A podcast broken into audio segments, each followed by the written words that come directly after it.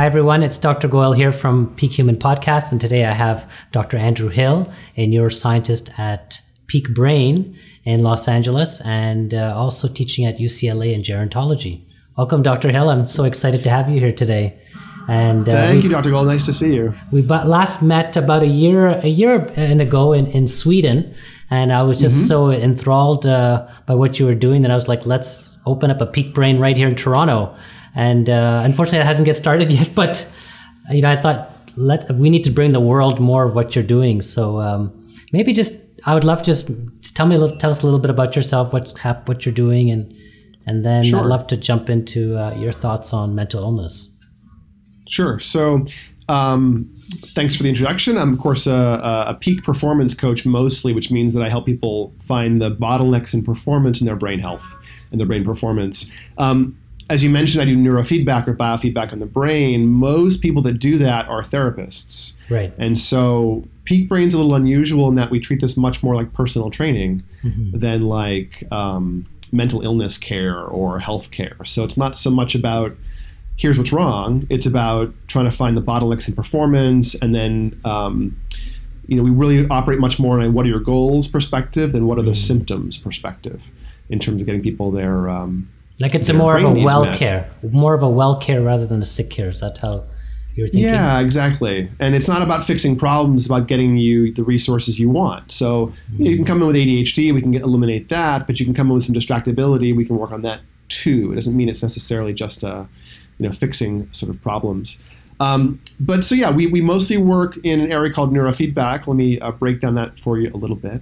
Um, brain mapping is usually the first thing that we talk about mm-hmm. when talking about neurofeedback. So the formal name for this is QEEG, quantitative EEG. Right. And QEEG is a uh, often misunderstood discipline. Um, brain mapping is really, really, really informative, but not necessarily diagnostic. And it's important to draw the difference. Um, brain mapping, we explain the technique. We put a cap on your head yep. and squirt it full of gel. And we have you sit still for several minutes of eyes closed and eyes open baseline recordings. Yeah, and I had that done. Your, right, I had did. We have yes. your brain in the yeah. can. I have your brain here. Right. Um, so we take the baselines and compare them to a normative database yes. of several thousand people and see how unusual your particular brain is compared to other people your age. And brains change very, very slowly. So a population comparison on you today and one on you in like a year is the same. So the population comparisons, though, out of those analyses come sort of heat maps where we're looking at standard deviations of how unusual the amount of brain waves, the speeds of brain waves, connectivity patterns. So from those differences, you know, the, the, the data is real. Here's how different you are than average. But then the mm-hmm. meaning we make of that difference is the hypothesis or the sort of art form, if you will, of QEEG. Right. We don't care that you aren't average. The goal isn't to say, why aren't you average and make you average. The goal is to find the ways in which you're most unusual that, that might suggest a bottleneck in performance and figure out if that is valid for you. The most valid marker in the brain maps are the theta beta ratio. It's a very robust marker in the brain. If your theta beta ratio is high, you have some impulsivity. If it's above about two and a half, it's ADHD for most adults. Mm. Um, the theta beta ratio is 94% accurate in blindly sorting ADHD and non ADHD brains into sort of buckets um, without doing any clinical interviewing, just simply on the, on the data. That's the most valid marker we have. Everything else is sort of a hypothesis generator where I can say, you know, this pattern often shows up when someone deals with issues in this stress resource, that attention resource, sleep, mood, trauma, injury.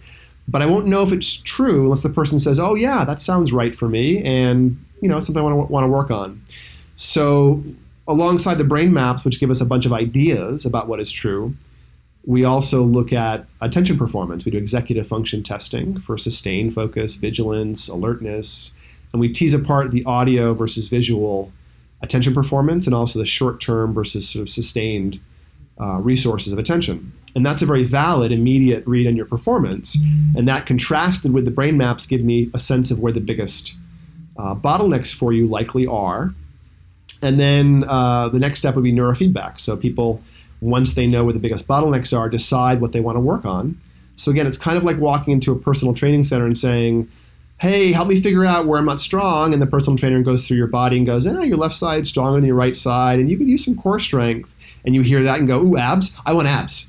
Oh, okay, let's give you the ab program alongside everything else you want. So I'm drawing that sort of silly analogy only because it's not being done to you at Peak Brain. It's really about your own goals, your own, you know, perspective, what's important to you, the same way an athlete might have their goals you know, as opposed to the patient, who it's more about what the doctor thinks is important. I, I joke, and I, I, mean no offense to you as a medical doctor, sir, but I, I, I, joke now that you pay a doctor to tell you what they do know, and you pay a scientist to tell you what they don't know. Right. And a lot of my job is not to give you answers, is to ask you all the right questions and help you identify where the performance bottlenecks are. And so I start with the brain mapping, and then we exercise the brain using biofeedback or neurofeedback, which is just biofeedback on the brain. And the process of biofeedback, let me explain that for a 2nd mm-hmm. um, when training the EEG, the electricity of the brain, most neurofeedback is done passively. What I mean is, we don't zap the brain with electricity. There are forms of neurofeedback that do, but most neurofeedback measures what the brain is doing on its own.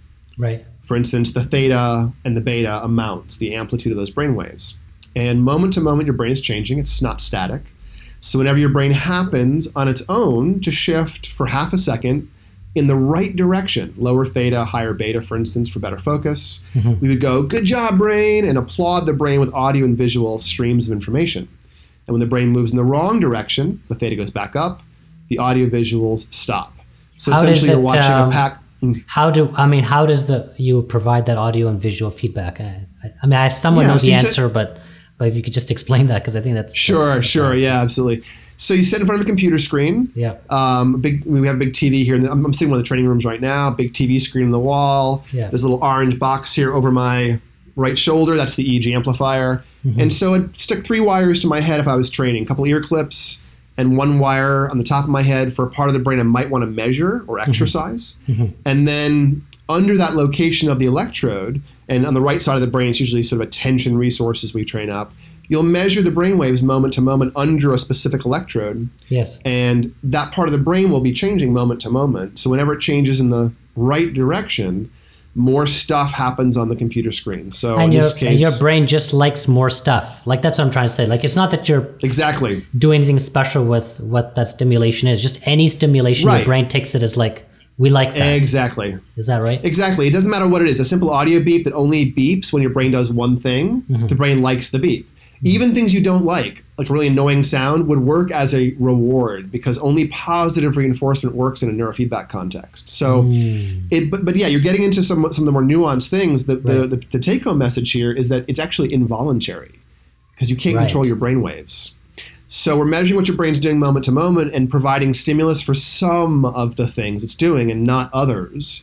And what happens is it likes stimulus, as you pointed out. So later on today, tonight, tomorrow, the brain does a little bit more of what produced more stimulus in the half hour training session. So you don't feel the session usually, or maybe a tiny bit of fatigue or alertness or something very subtle. But then over the next 24 hours, the brain reacts as if you exercised, and the certain resources that got shifted you feel change a little bit. So maybe your sleep onset was different, or your alertness is different, or your stress response felt more, you know, under your control. And so the process of neurofeedback is sort of like, again, working with a trainer where you exercise, see what happens, iterate, try it again, gradually push the brain and resources further and further until the person has a shifted set of resources. And then the way we work is we map your brain mm-hmm. and measure your attention every 20 sessions. 20 so I typically do a th- yeah I do like a three month period of, t- of training initially for most clients, right? Which is 40 sessions of training. We map your brain at the beginning, middle, and end of that first 40 session chunk, and I can usually get a couple of standard deviations of change in your attention performance and in your brain map resources that we go after in that three months. So that's a and clinically context, clinically significant uh, change. Is that what it's huge. It's huge. It means going from profoundly ADHD to minimally, or having lots of seizures to occasional seizures, mm-hmm. or major anxiety or PTSD to mm-hmm. minimal anxiety or PTSD. It wow. almost always eliminates symptoms dramatically in three to four months for the big things like stress, sleep, attention. More nuanced things, more subtle or psychological things can take longer. Like depression isn't a resource in the brain. I can't point at your brain maps and go, oh, there's depression. No. I can maybe see a few hints of it, but I can point at your brain and find resources for impulsivity, inattention, uh, anxiety features. Extra active anterior cingulate is OCD or some sort of perseveration. Extra active mm-hmm. posterior cingulate is a threat sensitivity, a, an evaluator or a PTSD kind of you know flavored uh, resource strain. Mm-hmm. But depression is a human experience, a reaction, if you will, to those resources being pinched. Mm-hmm. So if you tell me you're depressed, well, first of all, I'll say to you, I'm not a psychologist. I'm a neuroscientist. So who else is on your team? And you know, should we bring them in? But I would try to figure out again, you know, drop one level below the diagnostic language to figure out which resource is this person talking about. Depression can show up, for instance, as frontal asymmetry, frontal lobes reversed, to the opposite direction. It can show up as your processing speed having been dragged down over time. Your alpha alpha waves running slow. It can show up in a bunch of different ways. I wouldn't know which of those patterns is most likely the bottleneck for your mood, buoyancy, or resiliency. So, to some extent, I work broadly like a personal trainer might when the first person walks into their gym and says, Hey, make me fit. If the person is not especially practiced in exercise, you don't start with the hardcore, heavy duty sculpting exercises. You go after broad foundational things. And at Peak Brain, I always start with sleep, stress, mood, attention, broad resources, and then gradually start building on top of those. Let's talk about those because it's sleep, stress, attention, and what's the last one you said? Mood. Mood. Mood. So uh, you told me what attention was, theta beta ratio, right? Yeah. And how And alpha. yeah, and, and alpha. alpha as well. So, so um, attention's a bunch of things. The inability to inhibit, to not be impulsive or reactive, is a theta beta. But the other end of it, engaging the resources, is the ability to shut down the neutral frequency alpha and engage the active frequency beta. So essentially, those are executive function uh, And then- resources. And then you said how would how would sleep show up? Like what type of Yeah. too much anxiety so or or what would that look like? I'm sorry. Too much beta or what what would that look like in Good, very good guess. Yes, so that can show up. Um, if you have a sleep maintenance issue, meaning you wake up a lot throughout the night Right. and you can't fall back asleep, usually there's a little hot spot of beta in the middle of the head, or even fast beta, high beta frequencies in the middle of the head. And I almost always get sort of generalized anxiety complaints along with that. And the metaphor here is the brain can't let go of the world, so it's kind of cresting through sleep all night long, easily roused, woken up easily. Uh, in contrast, a, a slower frequency beta, maybe a little more anterior, would be a sleep onset difficulty. You can't turn your mind off. It's chattering at you all night long, and you can't shut off the mind initially to fall asleep. So those are two hints of an onset or a maintenance issue. I might see that your delta waves, your deep, dreamless sleep waves, are running way faster than they should when you're awake. At which point I would say, you know, this might mean that you're not getting enough deep, Enough sleep. dreamless sleep. Right. So when you're awake, your brain's pushing back and browning out, and you're micro sleeping when you're awake. And if the sleep consequences are severe enough, I would then see your alpha waves drag down in speed, which would predict, predict processing speed issues, i.e., afternoon sluggish thoughts and word finding issues, Hmm. as almost like a short term memory complaint. All those would be sleep or sort of speed or rest kind of indications. And then we might also might see when your eyes were open, if you have little focal spots of high delta, that part of the brain itself is stuck in sleep mode, which isn't a sleep issue. It could be, but more likely it's an old concussion or some wear and tear, keeping one little spot of the cortex from waking up fully and then from going down into deep sleep. So, but for all these things, uh, Dr. Gold, I, I wouldn't say, oh, here's what's true for you. I would say, you know, this often means this resource is pinched or this experience is happening. And then the person's job is to say, does that Yes. sound plausible and valid or not? Right. And right. then to say if it's important to work on, because I don't choose for you what your goals are. Mm-hmm. So first, is this valid? And second, is it something you want to change? Is usually the conversation. So uh, you know, a lot of this mapping is happening when they're awake and not when they're asleep. Yes. Has, has- have Yes. you ever done? Do you ever do mapping when people are asleep? Like if you want to confirm something, or is that not needed? Because you could take enough from the daytime mapping to understand. It's a great happening. question. It's a great question. The question you just asked is the difference between a neurologist and a neurofeedback person. Um, neurologists mostly do sleep-based EEG, Right. and most EEG is driven by the sleep world, sleep studies, apnea, that kind of stuff. Right. In neurofeedback, the brain mapping databases, the QEEG databases, Yes. are resting baselines we compare you to that are done awake, eyes, open, eyes open and eyes closed, and off of caffeine. So to get a clinical sense of your resting baselines, I have to match your conditions eyes open, eyes closed, and off of caffeine. So I can learn something as a neuroscientist from your brain if I measure your brain when you're asleep. Hmm. But I can't do a clinical comparison against the reference database no because I don't have a sleep because they're all awake and they're all Oh. 19 channel sort of sleep low density databases as well. This is why we do sleep density 19 channel EEGs mm-hmm. for quantitative EEG. If I'm doing source analysis, taking EEG off your head and solving for where in your brain it's coming from and for which frequency it is, then a very dense array, 70 electrodes, mm-hmm. will give me spatial precision equal to MRI. So then I want more electrodes. But for clinical practice, we're bound by the, the clinical tools and the um, you being compared to a normative sample. The only references essentially are eyes open, eyes closed, awake.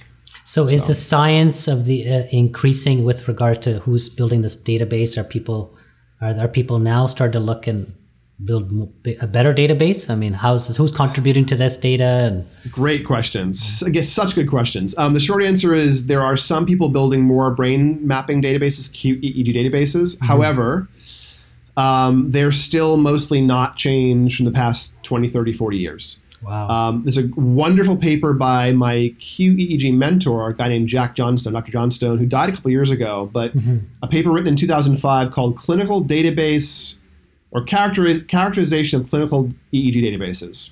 right, And Dr. Johnstone raised this idea we have endophenotypes, patterns in the brain or in the body that don't rise to diagnostic labels and cross diagnostic boundaries, but are indications of resources being pinched. And in that paper, Dr. Johnstone um, goes over the at the time the five commercial databases that existed, the sample sizes, how they got their data, and gives you a breakdown of the strengths and weaknesses of all of them. And that was, you know, more than 10 years ago. The databases all still exist. There's only about two more. It's like maybe 10 products total in the field. And most of them have not changed in the past several decades. So the problem with neurofeedback technology, even though it's accelerating, we're getting cheaper tech and better, you know, faster uh, hardware and things.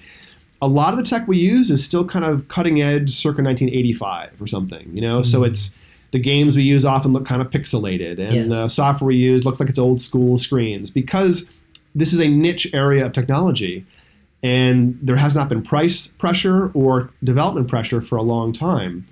And I think that's about to change. I think the BCI world and the neurofeedback world are colliding, and they're going to change each other. But for now, even though the software we're using is very, very sophisticated, the games we use aren't all that sexy. And this has kept a lot of the field. You know, the field is full of people who, in, North America, where we are, there's about 5,000 total people who do neurofeedback. Worldwide, 10,000 total. There's probably 5,000 chiropractors in Los Angeles, where I am. it's so it's so effective. So then, why? What do you think is the barrier that, that getting this out there? I mean, Mm. you said basically you can solve AD, ADHD. I have like again ten parents a day who come to me with these types of issues. So why is this not getting out there in the mainstream? It's a great question. Um, there's a few answers. The research backing for neurofeedback has lagged by the clinical efficacy by decades. Hmm. You know, I can, you give me 100 people with ADHD, I'll turn out 95 without ADHD three to four months later, reliably. It's incredibly effective for that. Right. Or people with seizures, I'll drop your seizures by half on average Amazing, reliably, It's crazy, reliably, and involuntarily, effortlessly, and in a few weeks. It's amazingly rapid and, and effective. But you know, why don't we all have amazing cardiovascular health and abs? We know how to get those things, right? but it takes some practice. It's hard. It's hard work. It's hard work. You have to go three times a week for a few Yeah. months. So Right. that you know, in the context of mental health, would rather swallow Adderall or a sleeping med Quick fix. than take care of the underlying problem because we have this perspective of pill, you know, treating the symptoms, not treating the causes or the underlying root. Hmm. Um, that's one answer.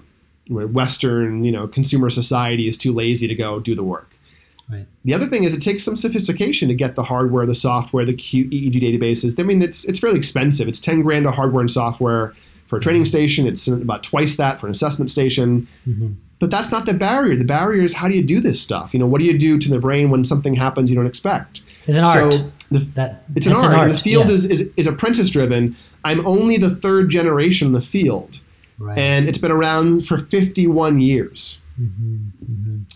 Other answers to your question include the fact that to do a large clinical trial, you have to a spend about five million dollars these days. Nobody owns neurofeedback. Right. Yeah. Who's going to get paid back for the study? So no one's doing it. Another wrinkle there is that it's until very very recently it's been hard to blind neurofeedback. You couldn't blind EEG, so you couldn't do placebo-controlled studies. Now you can. I helped uh, test out a placebo-control module in the main commercial software for my grad project. So we did a placebo-controlled double-blind study on the ERPs to the reward event in the brain and found the brain is dramatically noticing real versus sham signals. It's a great study, but we're just now getting into placebo controlled research. The last wrinkle is neurofeedback is individualized. Almost every practitioner does a different thing Different per treatment. person. How do you test that when it's not group level analysis and group level intervention? So like all of these things have contributed to making amazing clinicians do amazing work. Hmm. But if you look at the research, you think we were where we were 20, 30 years ago. And it's, it's, I mean, the American Academy of Pediatricians in 2012 moved neurofeedback up to level one best support for Wow. ADHD. Okay. It is considered as efficacious a level one intervention for ADHD. The only other thing on that list are psychostimulants. And yet, insurance companies in the US do not cover neurofeedback, in spite of the American Academy saying, oh, it's a valid intervention. Wow. Huh. You know, it's just been, and, and the insurance companies have actively worked counter to neurofeedback in the past 51 years. In uh, It would save them money. You would think they'd save them money and they might think this is worth it. Perhaps, perhaps, yeah. But I mean, I have a lot of cynical reasons there. But you know, the, the field was discovered in the late '60s when Sterman, Dr. Barry Sterman at UCLA, um, was exposing cats to rocket fuel at the behest of NASA because astronauts were getting sick from breathing in rocket fuel, and he was trying to figure out how dangerous this stuff was. And he found that for most of these cats he was exposing to rocket fuel having perfect dose dependent curves. You know, minutes of exposure equaled more symptoms. You know, uh, crying, drooling, seizure, coma, death. This perfect dose dependent curve. And a certain subset of the cats refused to have seizures, and he couldn't figure out why until he remembered he'd used those same cats months before in an experiment to do operant conditioning on a brainwave that cats make a lot of called SMR. Got it. Whenever the brainwave went up, he squirted chicken broth into their mouth. Right. Yeah, the SMR. Right. hmm And SMR turns out makes the brain seizure resistant. So months later, he had one subset of, of cats who refused to have seizures. He couldn't figure out why until he remembered they had been conditioned to make more SMR. And he he then trained his lab manager and eliminated her seizures over the next several months.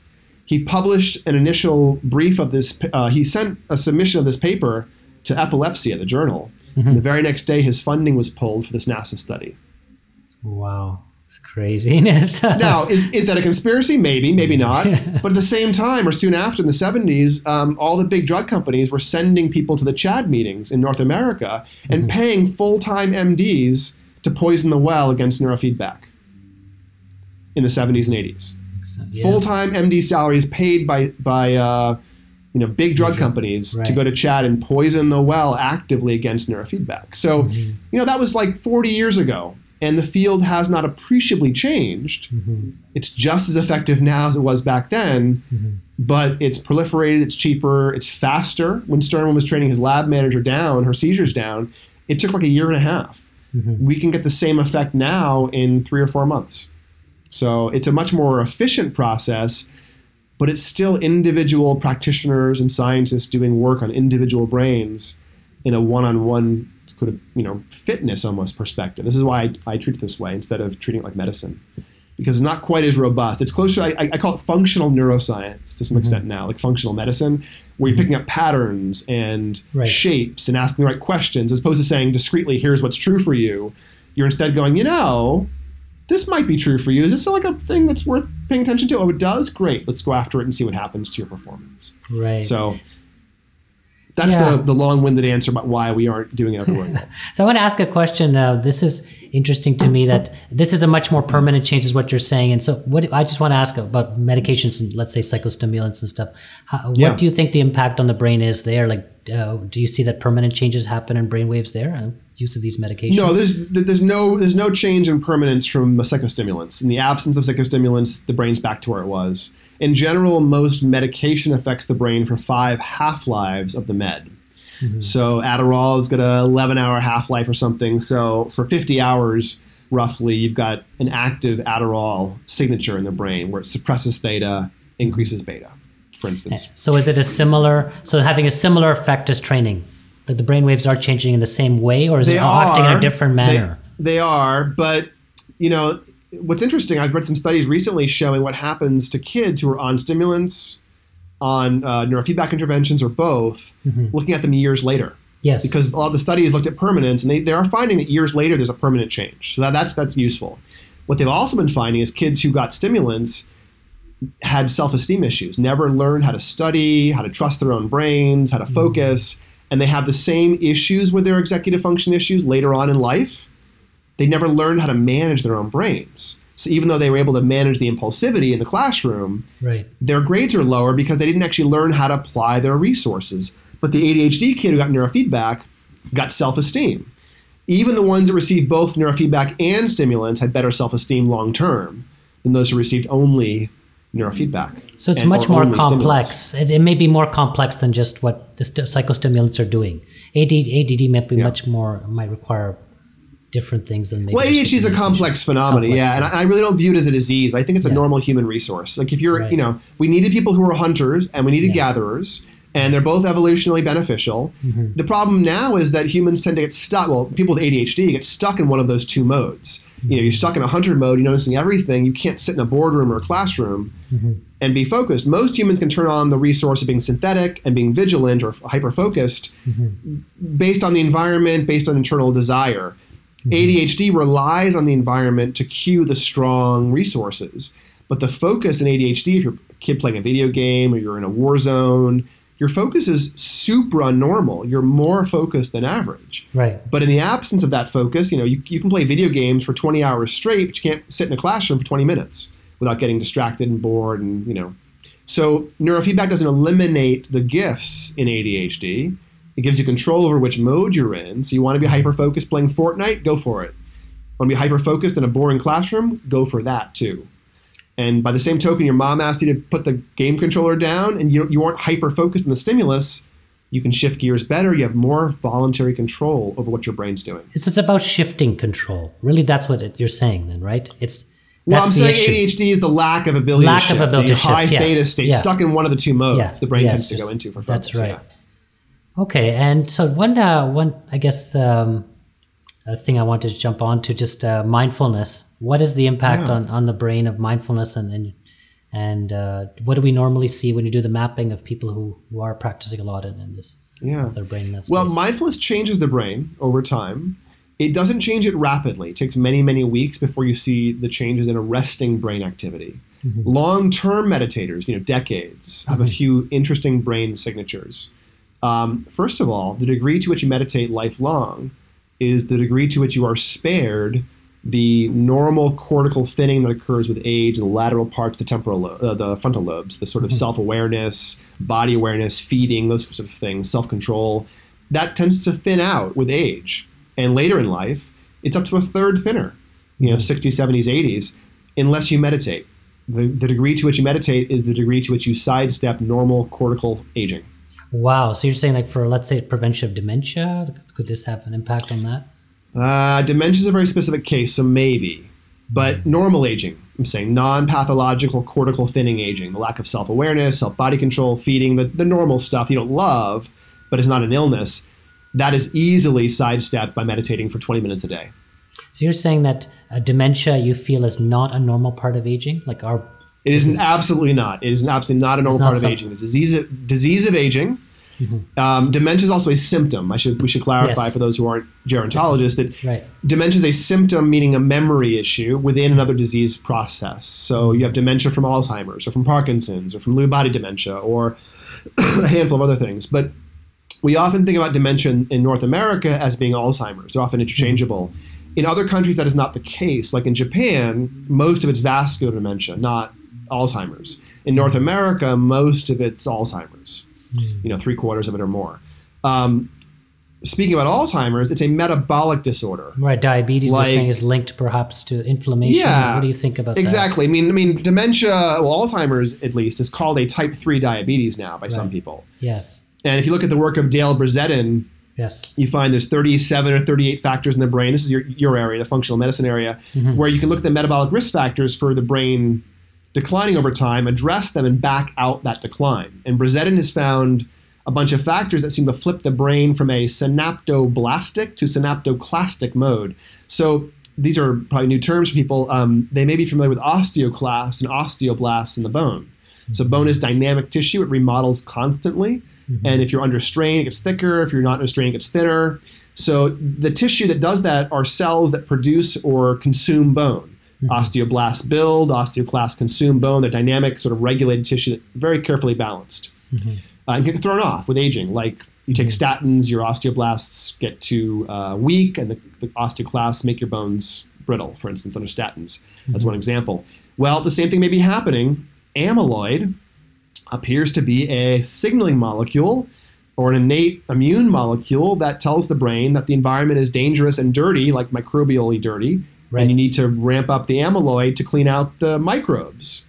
Well, turns out that the high sugar Western diet of excess might do some of the same things for signaling stress. And these 37 factors of you know low insulin, uh, sorry, high insulin, low uh, cortisol, high cortisol, testosterone, you know, homocysteine, et cetera, et cetera, et cetera. If enough of these get out of whack, the brain goes into a synapse pruning mode and strips tissue. It looks like. So I believe, um, based on the work of Dale Bredesen, that this is a metabolic disease like diabetes, and we're seeing the failure of a regulatory range as the disease endpoint. And I think that gets back to your very first question about mental health. I view most mental illness, mental health, as a failure of regulatory range. Humans need to operate stress, sleep, mood, attention under variable conditions, and we need to be able to perform in a survival congruent way under extremely different conditions. So we're good at performing adequately, even if we aren't adequate in our resources. Mm-hmm. But when you hit the edge of that regulation, eventually things fall over. I mean, people often know more about body stuff. So insulin's a good example. You have sugar, insulin Yes. goes up, Yes. it goes back down again, theoretically. If you Good. take all the sugar all the time, it goes up, stays up, and the tissue that listens to insulin becomes insensitive, and you stop having insulin signaling. Got The it. same thing happens in uh, uh, Parkinson's. Dopamine is a signaling molecule involved in movement in the basal ganglia deep in the brain. Mhm. The brain can change its sensitivity to dopamine really easily. So Parkinson's happens when your dopamine's very, very low. But you get no symptoms in Parkinson's until you've lost 75 to 80% of your dopamine neurons Mhm. The system can tune itself to any absolute level of neurotransmitter. It doesn't care what your level of dopamine is or serotonin is. This is why I roll my eyes when people talk about neurotransmitter tests Yes. and their level of dopamine or increasing Yes. their dopamine. The absolute level of your neurotransmitters is absolutely meaningless. Otherwise, you would have symptoms with small changes. But you can have a massive shift of neurotransmitters with zero symptom change because the brain doesn't notice the dopamine shift. It tunes the whole system to the range That of the signal it's hearing. Right. Failure that tuning is where problems happen and where illness and death and tissue problems and illness uh, of, of the mind happen. So, So if you have an acute change, that's, I guess different than what the baseline is. That's what you're saying. That that's where the brain starts to sense. or, or you're, you're asking the brain or body to handle a stressor outside of typical Outside, range and, and all the all of the things that handle that, like stress. Yeah. You know, our anxiety. Anxiety is a good example. Anxiety is a normal feature in the brain. Yes. If you're being chased by a tiger, be You need it. anxious, please. Yes. Yeah. And we have a we have a circuit in the back midline of the brain. The posterior cingulate. His job is to manage um, sort of a, a stream of information. It watches the environment and watches behavior and looks for a safety conflict. So if you're driving a car and you start talking to somebody behind you, after a few seconds, there's a sense of uh, watch the road. Mm-hmm. That's the posterior cingulate throwing a flag in the play. So if you grow up in an environment that is dangerous, you learn you better darn well keep that evaluator lit up. I- And that's okay. It's helpful. It's useful for the brain to use the resources in that way. May not be average across the planet, but it's useful in your environment. Yes. Well, if you learn the world is dangerous and better be maintained your awareness for many, many years, and then you're older, well, now you have developmental trauma, and your brain can't not look for tigers all of the time. Hmm. And so it's a normal resource that got activated in a way that wasn't necessarily useful for you long term. And that's the the issue is that if that system can ramp up when necessary and ramp back down when it's not necessary, that's healthy. But if it ramps up and gets stuck in activation and stays lit up all the time, then we start giving that names like PTSD or being threat sensitive or you know being driven by fear. But those are human explanations of the resource being overutilized because the brain learned it was an adaptation it better darn well make. So it's so interesting but, that these are signatures, like in effect, like a PTSD, you have a signature happening in your brain. You don't even know that it's there. I mean, most people are not right. aware that these signatures are there, and even in your in your training, you're not bringing up any of this trauma at all. You're just saying, Right. I've read yeah, your the map. great thing about trauma, yeah. exactly. You don't and have to work through trauma and neurofeedback. Yeah. You yeah. dial down the reactivity of the tissue. Mm-hmm. So if you're easily traumatized or triggered, have certain things that bother you, you just get less and less anxious and less and less triggered over time. It's kind of lovely. Mm-hmm. Um, and you know, if you're working with a therapist, you can kind of peel back the layers and go deep and you know pull the scab off if you want to. I can make you feel anything you want, deep, raw emotion. And if you're, if you're shut down because of a trauma history and working with a therapist who's doing some desensitization work, yes, I can find ways to facilitate that to break you open faster if that's what right. you want. But most clients, I would say, hey, let's work on your resilience and your mm. calm focus and your deep sleep before we try to work on your stress response, because I'm not a therapist. I don't want to be doing the therapy process with you necessarily. Mm-hmm. Um, it's not responsible. I really want to be your coach, your guy to go in and help you sort your brain out. I, I joke now that we're somewhere between a gym, uh, a mechanic, and a spa at Peak Brain.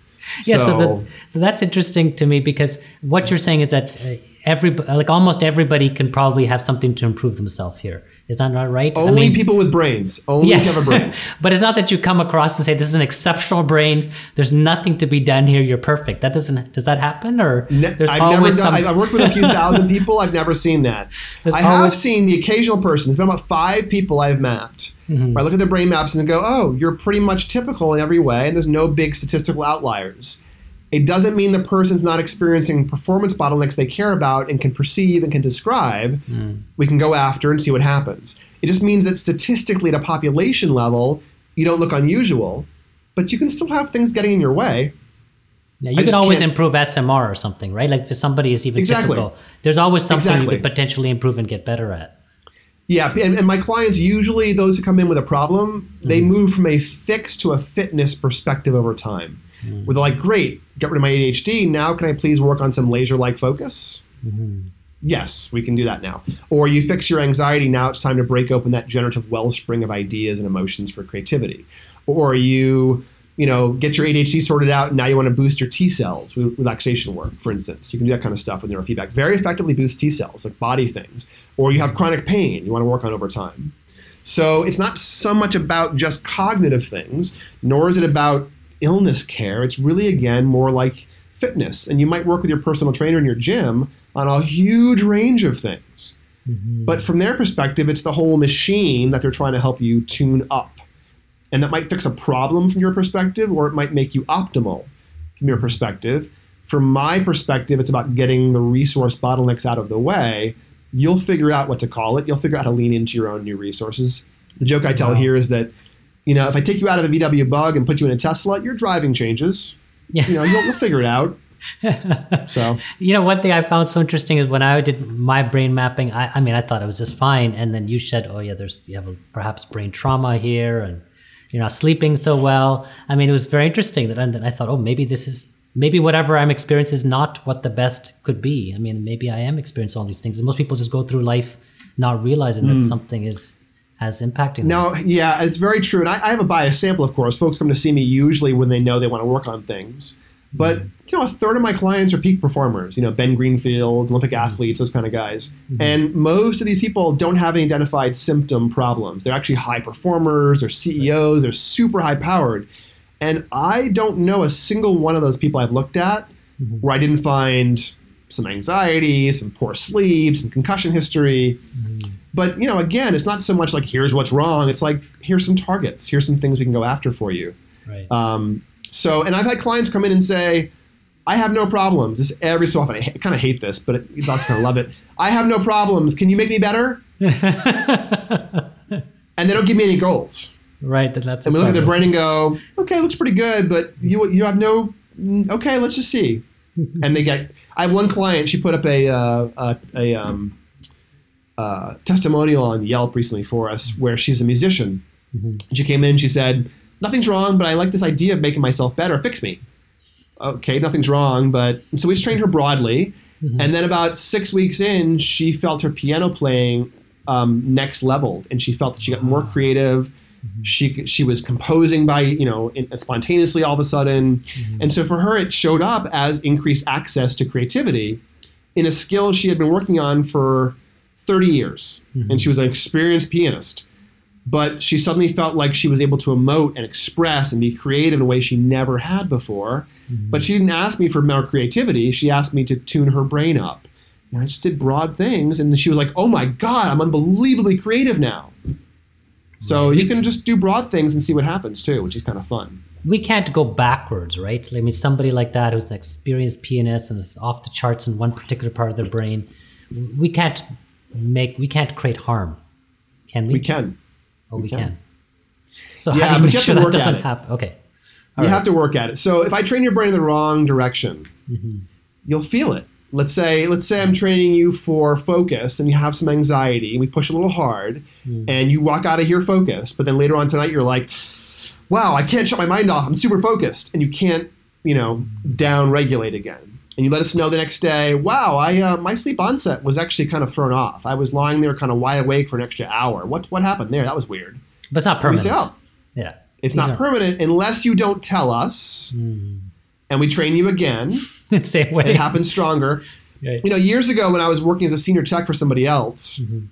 a, um, a mom came in with her son. The son was an eight year old. He crawled in, crawled under the desk, was flapping his hands, high pitched whining, rocking back and forth. Really classic, profound autism symptoms. Right. Supposedly, three months before, he was somewhat verbal, had no self stimming, and was actually making some eye contact. But she went and got a neurofeedback system, found a protocol on the internet, trained him 80 times in the next four months. He kept getting worse. He regressed back to his two year old autistic self Wow. over the next several months. But she thought, hey, it's neurofeedback. It works on autism. I must keep doing it. Mhm. And she ba- she created some significant impairments of his resources. Mhm. And she, of course, was beside herself when she came to see us and feeling very guilty. We mapped his brain, dialed the protocols in for him over a few months. And that kid graduated valedictorian from his liberal arts college a few years ago in the Northeast. I'd love to even to spend a whole other episode on autism because there's so many viewers out there Mm. uh, with those conditions. And it's so, uh, complex, of course. yeah. You know, it's the autisms almost at this point. yeah. So. But uh, I think we're gonna have to end soon. So how would people uh, contact you if they want to uh, to try this out? Or Yeah, I'd love to hear about everyone's quirky brains, and if you want some help understanding your brain, we're here for you. Um, we have a, quite a lot of social media. Uh, peakbraininstitute.com is the main website. Okay. Um, I offer a lot of free uh, webinars, free consults, free calls. I'm happy to talk about your brain. And then um, the Peak Brain LA is the main social media handle. So all our Instagram and Twitter and Facebook is Peak Brain LA. Um, again, we always are happy to do uh, lots of talk about your brain. If you're near one of the centers, we have large centers in uh, Costa Mesa, which is Orange County, uh, Los Angeles, and St. Louis. Mhm. There's free meditation classes and free class uh, brain health talks and other activities several times a week. So um, it's it's hard in LA to find free meditation classes that are any good, and we got tired of that. So we offer really amazingly high quality teachers several times a week to come in and practice with for free. So Wow. you don't have to pay us to come work with us. You just have to want to work on your brain, and we'll find ways to get you to improve your performance, no matter if you can do neurofeedback or not. Mm-hmm. if you want to do neurofeedback, then that's the heavy lifter, and that's the thing we can get you some rapid results in a very short amount of time. But there mm-hmm. are lots of ways to work on your brain. You know, toward that end, uh, I'll leave you one little tidbit. We never charge people for a second brain map, which means once we map your brain, Yes. you're welcome to come back every six months and check on your own brain health. Wow. And I don't write you long reports. I teach you how to read your own brain data. So as we Oh, together work on your brain over many, many months, you become your own expert. And so it's a one-time fee for brain mapping at Peak Brain. And then brains are pretty stable. So if you go back and do some meditation, nootropics, red light mm-hmm. therapy, and create lots of change, you then have a tool to look under the covers and look for those signatures you were talking about. Once you know that you have these signatures and can correlate them with what you're feeling and what your performance is doing, I think you know data is really useful from a quantified self, of course, biohacker perspective it is, but you know, information is power, and knowing that you have a little injury or some slowed processing or problems with deep sleep can help you work around those problems, even if you aren't doing biofeedback. There's lots of things you can do to minimize these resource bottlenecks getting in your way, essentially. Right. And so uh, for the initial mapping, they need to come into a center, I, I, believe, and then they can do the training at home, even if remotely, right? Exactly. Yeah, thirty-nine percent of my clients train themselves at home. Right. We do a two or three day intensive workshop in one of the big offices, map your brain, do attention testing, do a half dozen practice sessions of neurofeedback, teaching you how to be your own neurofeedback person, and then you leave with equipment, knowing sort of how to do it, but not what to do.